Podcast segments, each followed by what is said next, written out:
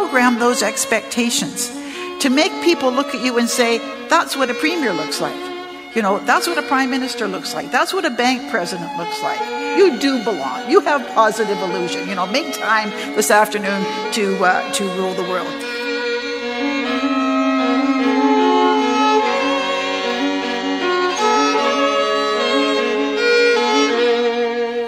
I look around this room and I see that I think I'm going to give a little longer introduction for the next speaker than I might otherwise do because some of you weren't even born when she was prime minister, and you may not know that much about her, and I want to fill in some of those blanks. Almost two decades ago, I wrote a book called The Life, The Seductive Call of Politics, which was all about the lure of public life. And one of the chapters I wrote started with this line has there ever been a more dramatic story of blazing trails in public life than that of Kim Campbell? Almost two decades later, I think that line still stands up pretty well. Our first and still only female prime minister, the first prime minister from British Columbia, the first baby boomer prime minister, a meteoric rise, and of course, it all ended so soon. She always knew politics was for her. She was president of her high school student council and the first woman to be president of her freshman council at UBC. Like many candidates, she lost her first time out in the 1983 BC provincial election, but she learned a lot and three years later ran again and won. She and the leader of her social credit party, a guy by the name of Bill Vander Zalm, did not get along particularly well. He told me for the book I've met many more intelligent people than I met smart people in politics. She was the more intelligent type. Ouch. She told me what motivates him is beyond me. The guy has an extraordinary ego, but he has a following. Boggles the mind.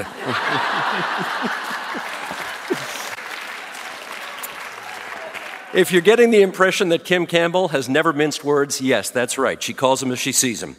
She and Vander Zalm lasted two years together in the BC government. She then jumped to federal politics, won her Vancouver centre seat in Brian Mulroney's second majority government by 269 votes. Despite the close vote, she was instantly seen as a rising star. Mulroney gave her the honour of replying to the speech from the throne. That was her first ever speech in Parliament. Two months later, she was Indian Affairs and Northern Development Minister. A little over a year later, she was Minister of Justice and Attorney General. She championed a Canadian Human Rights Amendment, getting sexual orientation included on the list of prohibited grounds for discrimination, not an insignificant achievement in that Conservative caucus. Prime Minister Mulroney shifted Ms. Campbell to defense, where she was the only woman at the time ever to sit at a table of NATO defense ministers. A few months later, she found herself neck deep in a leadership race to succeed Mr. Mulroney. Because she was and is self aware, she asked some very good questions about her leadership bid. Could she handle the loneliness that would be part and parcel of the job? Would it set women back if she won the leadership but then lost the ensuing election? Needless to say, these are not questions I have ever heard male leadership candidates ask. 26 years and three months ago, Kim Campbell gave, perhaps, well, certainly for me, what was the most original leadership campaign kickoff speech I'd ever seen. In the most important political speech of her life, she spoke with no notes. She was funny. She talked about changing the way we do politics in this country. Uh, her predecessor seemed to want a bruising four or five ballot affair, since that what, that's what Mr. Mulroney experienced in both 1976 and 1983. But the PC party wanted something more akin to a coronation. It may not have felt that way to you, but the fact is, that's what happened. Ms. Campbell won big on the second ballot over Jean Charest. Paul Curley, a veteran of many conservative campaigns, was in tears that night. This is for my daughter, he told Campbell that night. Well, we all know what came next. It was the fifth year of the Tories' second mandate, not much time left to rebrand the government, a relentless pace as a minister, then leadership candidate, then prime minister, and then leading an election campaign. On election night, 25th of October 1993, Campbell's Tories won 2 million votes. But they were scattered too thinly. The PC party had unraveled. The Bloc Québécois became the official opposition. The Reform Party got just 2.5% more votes than the Tories, but it translated into 52 seats. The PCs got two, Campbell's wasn't one of them, and her political career was over. She told me at the time I was sad because I had enjoyed it so much. I loved it. It was the thing that I was best cut out to do. She did not let that defeat defeat her. It gave way to the next chapter of her life teaching at Harvard University, Canada's Consul General in Los Angeles, chair of the Council of Women World Leaders, president of the International Women's Forum, chair of the steering committee of the Women's Movement for Democracy, World Movement for Democracy, on the board of the International Crisis Group, on the board of the Forum of Federations, the East West Institute, founding trustee of the International Center for the Study of Radicalization and Political Violence, King's College London, founding member of the Club de Madrid, founding chair of the International Advisory Board of the Ukrainian Foundation for Effective Governance, senior fellow at the Gorbachev Foundation, chair for Canada's Supreme Court Advisory Board. Kim Campbell has not let one election defeat prevent her from making a significant contribution to this world. It is an overused expression to introduce somebody as the one and only. But in her case, much to the chagrin of millions of Canadians, it is still the case. She is still the one and only. Ladies and gentlemen, the 19th Prime Minister of Canada, Kim Campbell.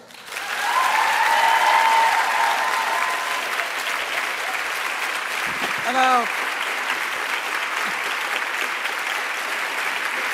When I, uh, after I had political retirement thrust upon me, um, I had time to go back to some of my earlier interests, and there was a burgeoning literature in the 1990s on in social and cognitive psychology about cognitive biases and the way the fact the way we think we think isn't really how we think.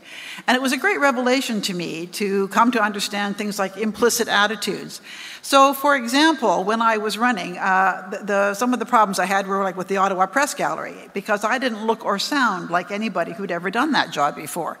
And so, when you are not prototypical, when you are not like others who have done a job, it becomes very difficult often for people to overcome their visceral sense that it's something's not quite right. So you never get the benefit of the doubt um, because people need to reconcile that sense of discomfort they have that somebody who looks and sounds like you is doing that. And the only way to change that is to change the landscape from which people get their sense of how the world works. And that's why when you are the first in something, whether you're the first woman or the first member of your ethnic group or the first of any kind of group that's not prototypical, there's a few human sacrifices. And when we talk about maybe why there aren't so many second chances, it's because it takes a long time to reprogram those expectations, to make people look at you and say, that's what a premier looks like. You know, that's what a prime minister looks like. That's what a bank president looks like. And so it's very important to do it. And that is why I think this gathering has been so wonderful. Aside from the fact that actually you, wouldn't, you, you, know, really perhaps know this, but you know, there's nothing a bunch of old crony politicians getting together that we really like than getting together and talking about what we did and sharing experiences, et cetera. And so it's really been a joy, and I hope we'll keep doing it. You know, over over scotch in some place where where we don't have to mix with others.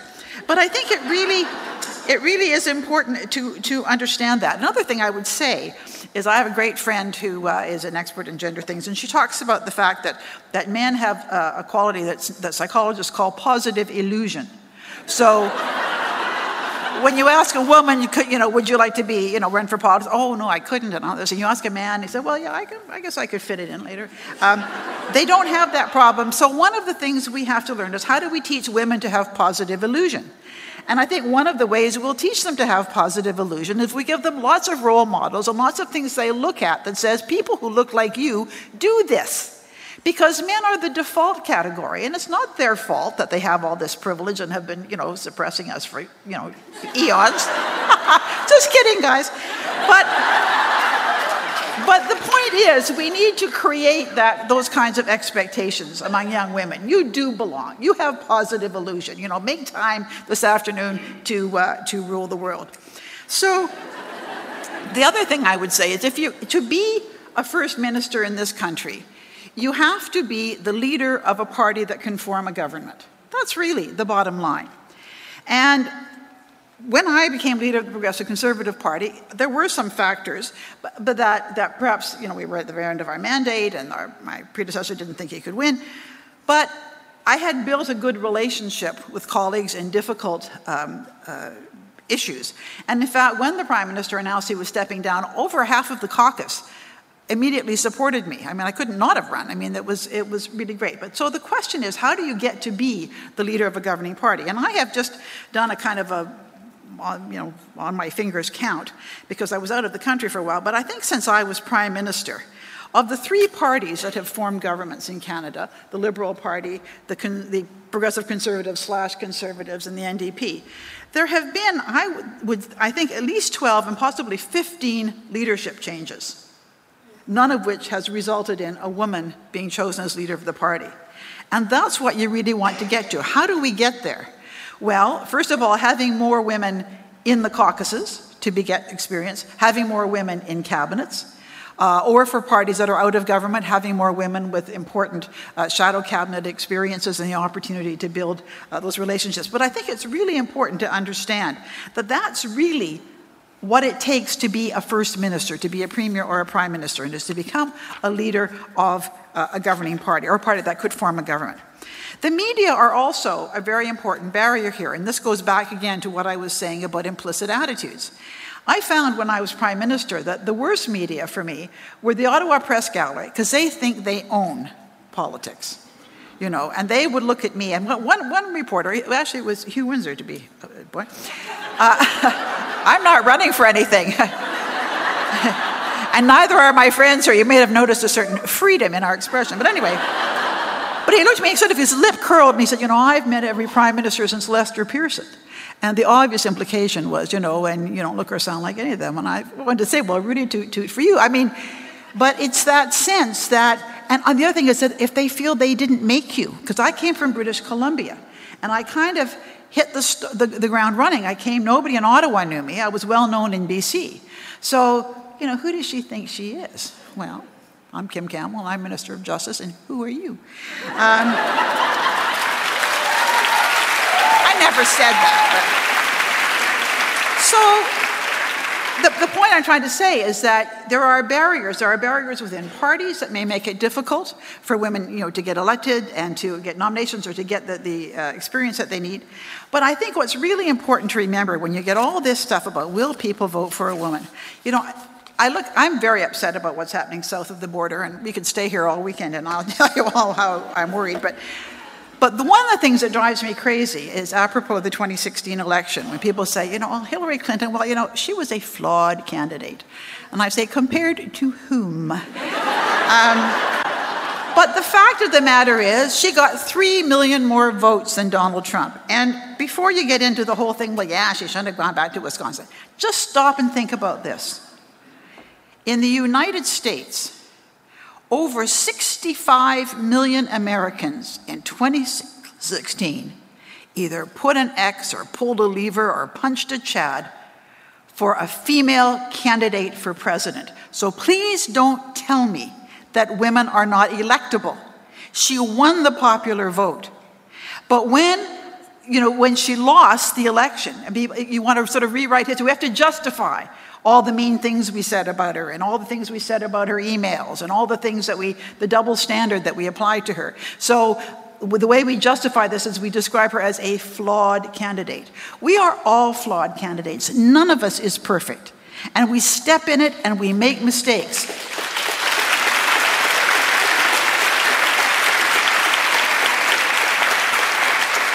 And equality for women will come when we are forgiven at the same rate as men are.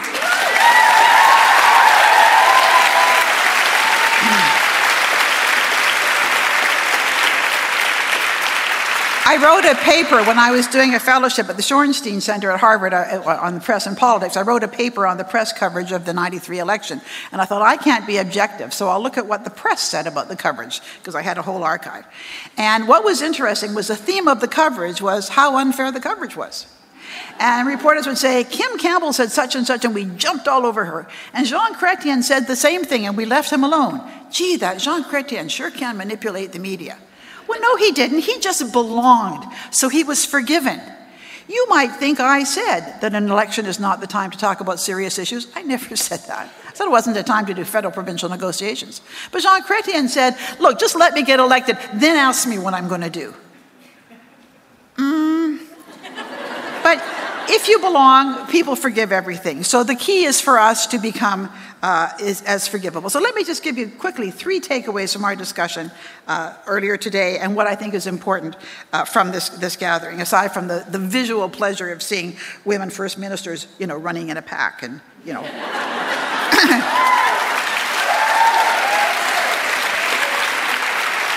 First of all, women in government matter. Advances for women came from struggles, and each one of these women has an incredible history of things that she has done in government, either as a first minister or, or, or as ministers before. It makes a difference. The agenda is different when women are there. So it is not, we are not perfectly interchangeable. It really does matter in terms of the substance of what government does. Secondly, women's rights are now under attack. We need vigilance. If you look at, um, if you, if you look at the misogynistic rhetoric, you, and when we talk about you know, the, the mean things that are said and the, the death threats and the hate speech, a lot of that is, is uh, permitted or is empowered, first of all, by the anonymity of social media. You know, you get something from, from somebody who's not identified, just block them, forget it. You know, if they can't identify themselves. You know, there's a lot of guys out there in social media who have very small hands. And um, anyhow, so, what I'm saying is that I'm sorry, I just, it's the end of the day. Um, but the point is, you can't let those people get to you. So just, you know, use your techniques and block them. But it is important to understand that women are in many ways the canary in the mine of human rights. Because if people are starting to wanting to erode women's rights, they've got other human rights on the agenda too. In the same way, if they're going after other human rights, chances are they're coming to you. Clarence Thomas just opined in a speech, and it was just obiter, but he made some comment that was hostile to birth control. Ladies, are we prepared to go back to the birth control battles again? You know, so I'm not an alarmist about these things, but I see this stuff coming up in, the, in populism. And the underlying agenda there is oh, always to erode the power of women. And, you know, there are great men. I always say that the advancement of women isn't women versus men. It's women and men who get it. And there are a lot of wonderful men who get it, really get it. Working to persuade the women and men, because not all women get it, who don't get it. But when we see this rhetoric, and we all have to be vigilant about it. And thirdly, as I said before, voters will elect women if the parties will nominate them and give them a chance. The, there, there is uh, research that shows that, that once they're nominated, women are just as likely to be elected as men. They serve well. We're not perfect, but we bring a dimension. We bring the reality of life as women live it to the table. There are many, many more wonderful people who support you. And I was concerned that if we lost the election, because it didn't look all that great, um, that it would set, set women back. And yet, I, I, was out of the country for a long time. And when I came back in 2014 to create the Peter Lougheed Leadership College at the U of A, and there I was in Alberta, where there had, I'd had a lot of supporters, I was really touched at how many people, A, were happy to see me, B, remembered when I was prime minister. I was 10 when you were prime minister. I was at university when you were prime minister. And it meant so much to me. They didn't say, and then you lost the election and I thought my life was over. They said, no. And so I think it's really important to remember that when you take this on, you're not always going to, uh, you know, win. And remember, in every election, more people, more candidates lose than win. So it's, you know, you're actually in the big crowd if you don't win. But that it is so important and it is so rewarding. And when you meet people and you touch them and they shake your hand or they want to hug you, it's a connectedness to your community that you otherwise wouldn't have. It matters. And at the end of the day, democracy matters. I'm going to end now because I'm going to have a final word with Steve Paikin. But thank you for coming today. You are the best. Thank you.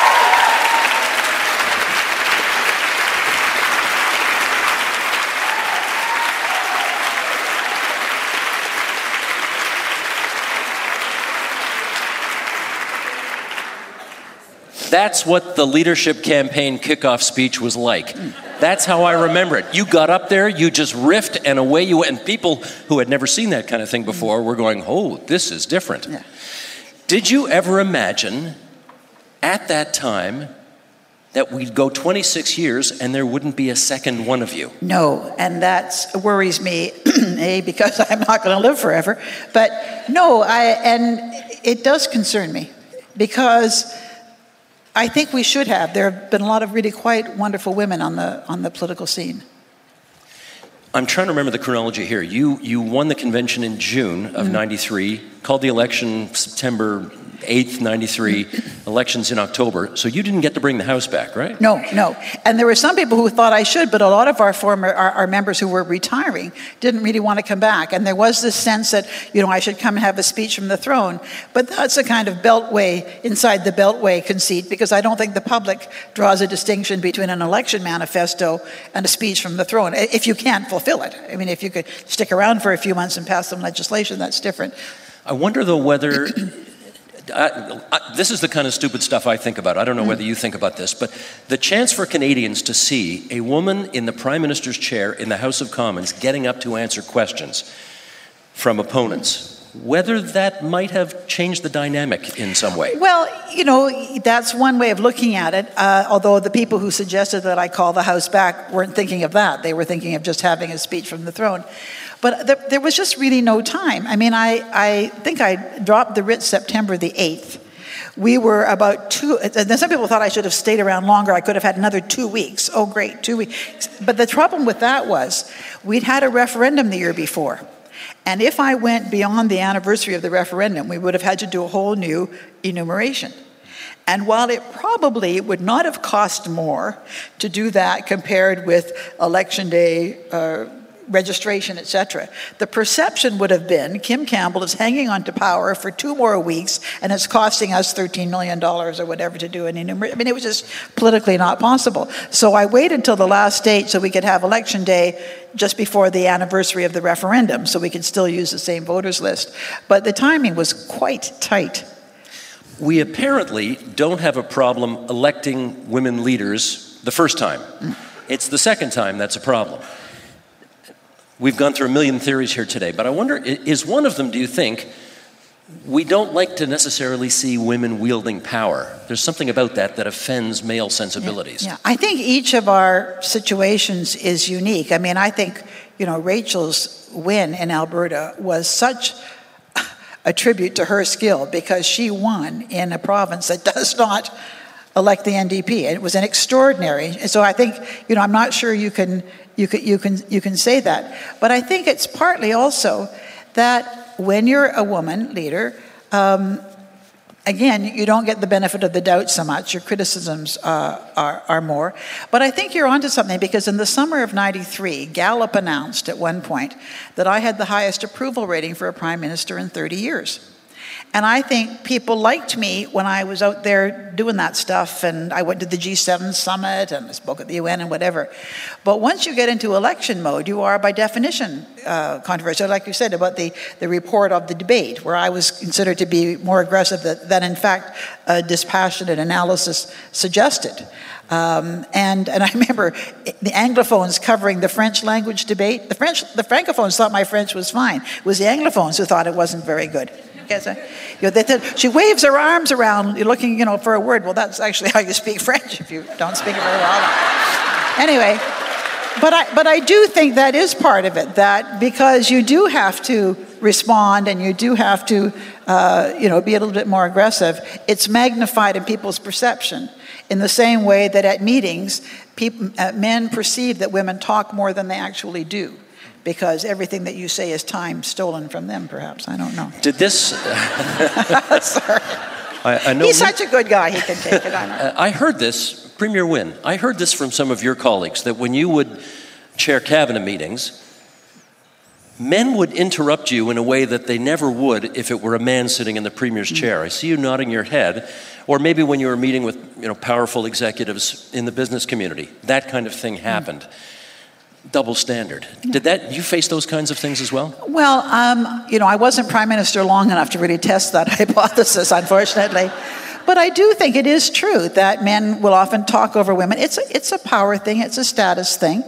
And, um, you know, I mean, I'm sure I can talk over people too, but I think, again, one of the things we have to do is for, is for men to you know, be more self aware. And a lot of men try to do it, a lot of companies try to do it, uh, to, to raise that kind of awareness. But I think when you are not seen as a prototypically powerful person, then the rules are different. You could be talked over and uh, you're just judged differently. But that's not a reason not to do it because incrementally and just gradually we you know we shift the goalposts we shift the barriers and uh, and I think that, that that's where we where we need to be. And wonderful people like Steve Paikin who is the best interviewer in the whole of the western world. I'm not even Bill Maher. Oh you're better than Bill Maher. But he's really good. He's a comedian. You're a serious person. You elevate sure. us. He just entertains Thanks. us Thank no, he is. He's outstanding. I watch you often, and you know, and I click onto your TVO things that you send out. Really, you are you are a force for good, Steve Paikin. yes. I'm I'm going to run with that and take right. it while I still can. I know you all want to join me in thanking the one and only Kim Campbell.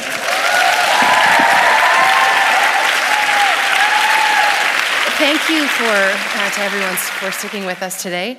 Thank you for being a part of this important event. Uh, please stay tuned to the Canada 2020 website. There are a number of exciting uh, materials and resources that will be coming available.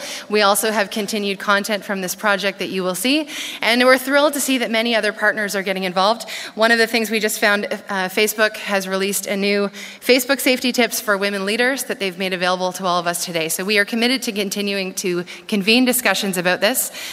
And, uh, and I just want to again say thank you to each of you for being here to everyone who has played a part in making this project happen, including the team at Canada 2020, our sponsors and project partners. But this needs to be the final note. I just want to say a huge thanks to the women on the stage here for being brave enough to speak to us through this project and at this event. Thank you.